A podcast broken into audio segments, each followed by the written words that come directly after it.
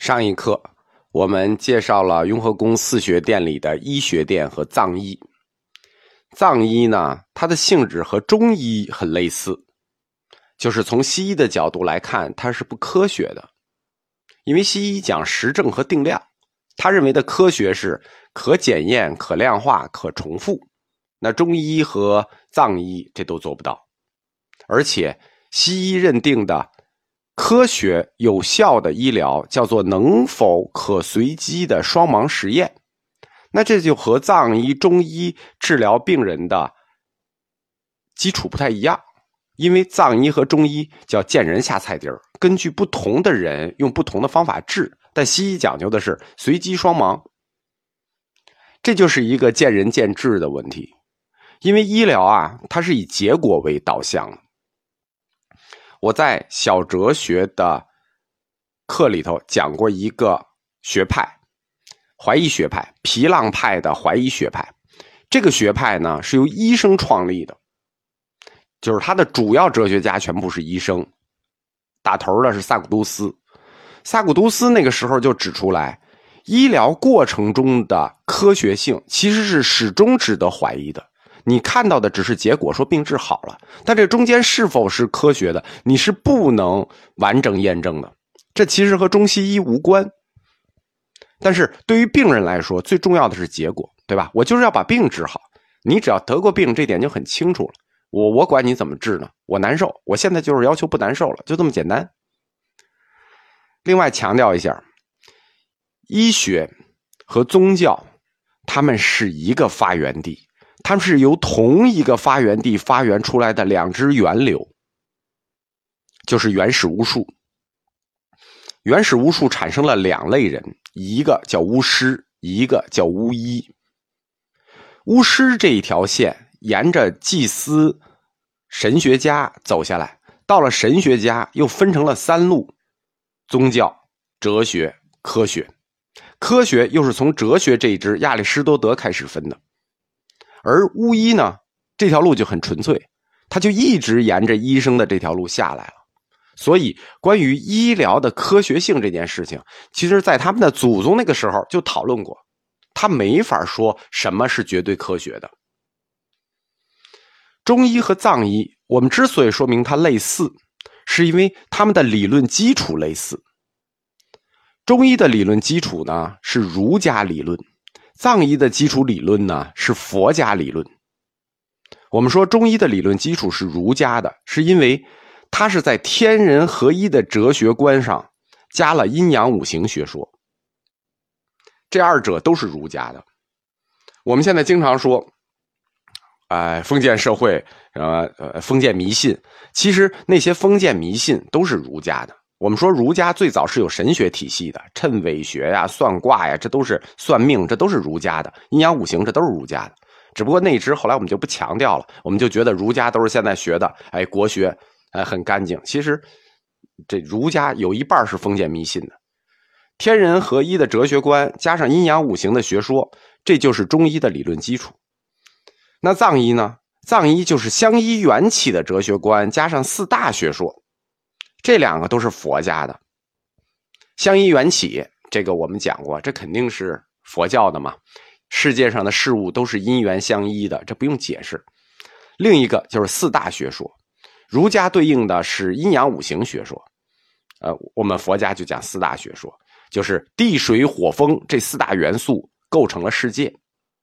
因此，我们讲中医和藏医，他们在文化基础上是类似的，中医就是儒医。藏医就是佛医，我们展开讲一下藏医的基础理论啊，就是说为什么它是佛医，就是它是什么样的相依缘起的哲学观加上四大学说构成的。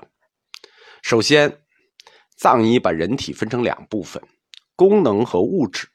哎，这是我现在的词啊，它它是有它自己的词，但意思就是这个意思。它把人分成两块功能和物质两块什么叫功能和物质呢？把人分成，比如说你有一个手啊，你有手，手就是你的物质，但是你的手可以拿东西，对吧？那这就是你手的功能。它为什么会这么分呢？是因为，比如你死了，你这手还在，对不对？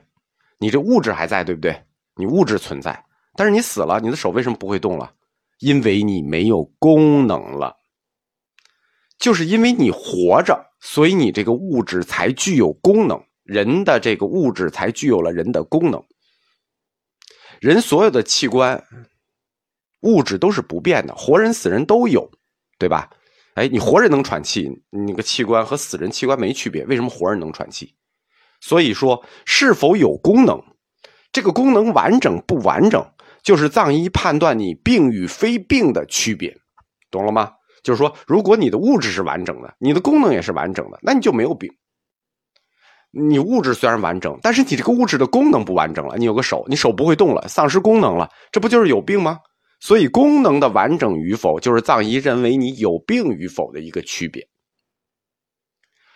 当把人划成了功能和物质两部分之后呢，啊，这就大划分啊，就是藏医一下就做了大划分，先是功能，然后是物质，做了大划分之后呢，他就进一步的把这两部分又做了细分。他把功能化成了三大功能，把物质化成了七大物质。叫功能，就是我们能动的这些啊，三大功能。物质到底哪些是物质？七大物质。我们先讲三大功能。藏医认为人的三大功能是什么？龙、赤巴、瓦干。第一个功能叫龙，第二个功能叫赤巴，第三个功能叫瓦干。听不懂吧？啊，因为它是藏语，翻译成汉语就是意思对应成汉语你就懂了。所谓龙，翻译成汉语。就是风，就是气，就是可以说是气，也可以说是风。人体里流动着有生命的风，就叫气，懂了吧？所以说，它的第一大功能，人的第一大功能是有生命的风，就是一股气。人之所以能呼吸，就是因为有生命的风在主导你的呼吸。这股有生命的风意味着什么呢？意味着流动。因为风啊，你你只有流动起来才叫风，对吧？有生命会自己去流动的风，那不就是气吗？它意味着流动，所以这个主导你的呼吸不算，还主导你的活动，就是一切能动都由龙来控制。比如说，你的血液在循环，那你你啪插一刀，砰，血喷出来了，是因为你血液在循环，对吧？这也是动，所有的动，五官能感受。包括你身体吃了食物能分解，你喝了水能吸收养分的这个吸收，包括你大小便，就是你人体内整体所有的活动都受到这流动的风的支持，有生命风的支持，这就是龙的支持。一个能动的风驱动着你一切器官的活动，因为你的活动，因为你活着，你所有的功能就在。运动中，就像一股永不停歇的风在驱动你血液，呃，视觉、听觉，所有的能动都由龙来管理。那第二个呢？第二个叫赤巴。赤巴是什么呢？它翻译成汉语就是火。火的功能是什么呢？我们说三大功能：龙、赤巴、瓦干。第一个功能是风，对吧？有生命的风就是气，第二个功能是火，火的功能是什么？产生热呀，所以你有体温啊。藏医他对人体的观察是直接观察，你人死了，丧失功能，你身体就凉了呀；你活着你就热呀。死人没有火，你当然没有体温了。所以火的存在意味着什么？意味着产生。龙的存在意味着流动。火的存在意味着产生。举一个比喻的角度，你来看啊，你你有火，你有温度吗？但是有火有温度，炉子里怎么才能有火？炉子里得放煤才能有火，对不对？你不能凭空有，你得放柴火才能有火，放柴火才能有火，有火才能产热。所以火主管一切的产生。产生什么呢？那不光就是产生热量，你还能产生智慧，产生勇气。产生胆量，产生气力，你一切的产生，产生愿望，所有的产生，都由这个火来决定。你想吃饭，你想喝水，你都要产生，对吧？就是你产生产生的所有的东西都由它决定。但是，你为什么会想吃饭？为什么想喝水？这个就跟产生的原理有关。炉子要放煤才能产生热，才能产生火。你要产生，你也不能凭空产生，你就是个炉子，你也得往里添煤，所以你才会想吃饭、想喝水，就是要给你这个炉子里添煤。这就是三大功能里的第二个功能——赤八。第一个功能龙，负责人体的所有流动，人体的所有运动。第二个功能赤八，象征火。意味着人管理着人身体里所有的产生。第三个呢？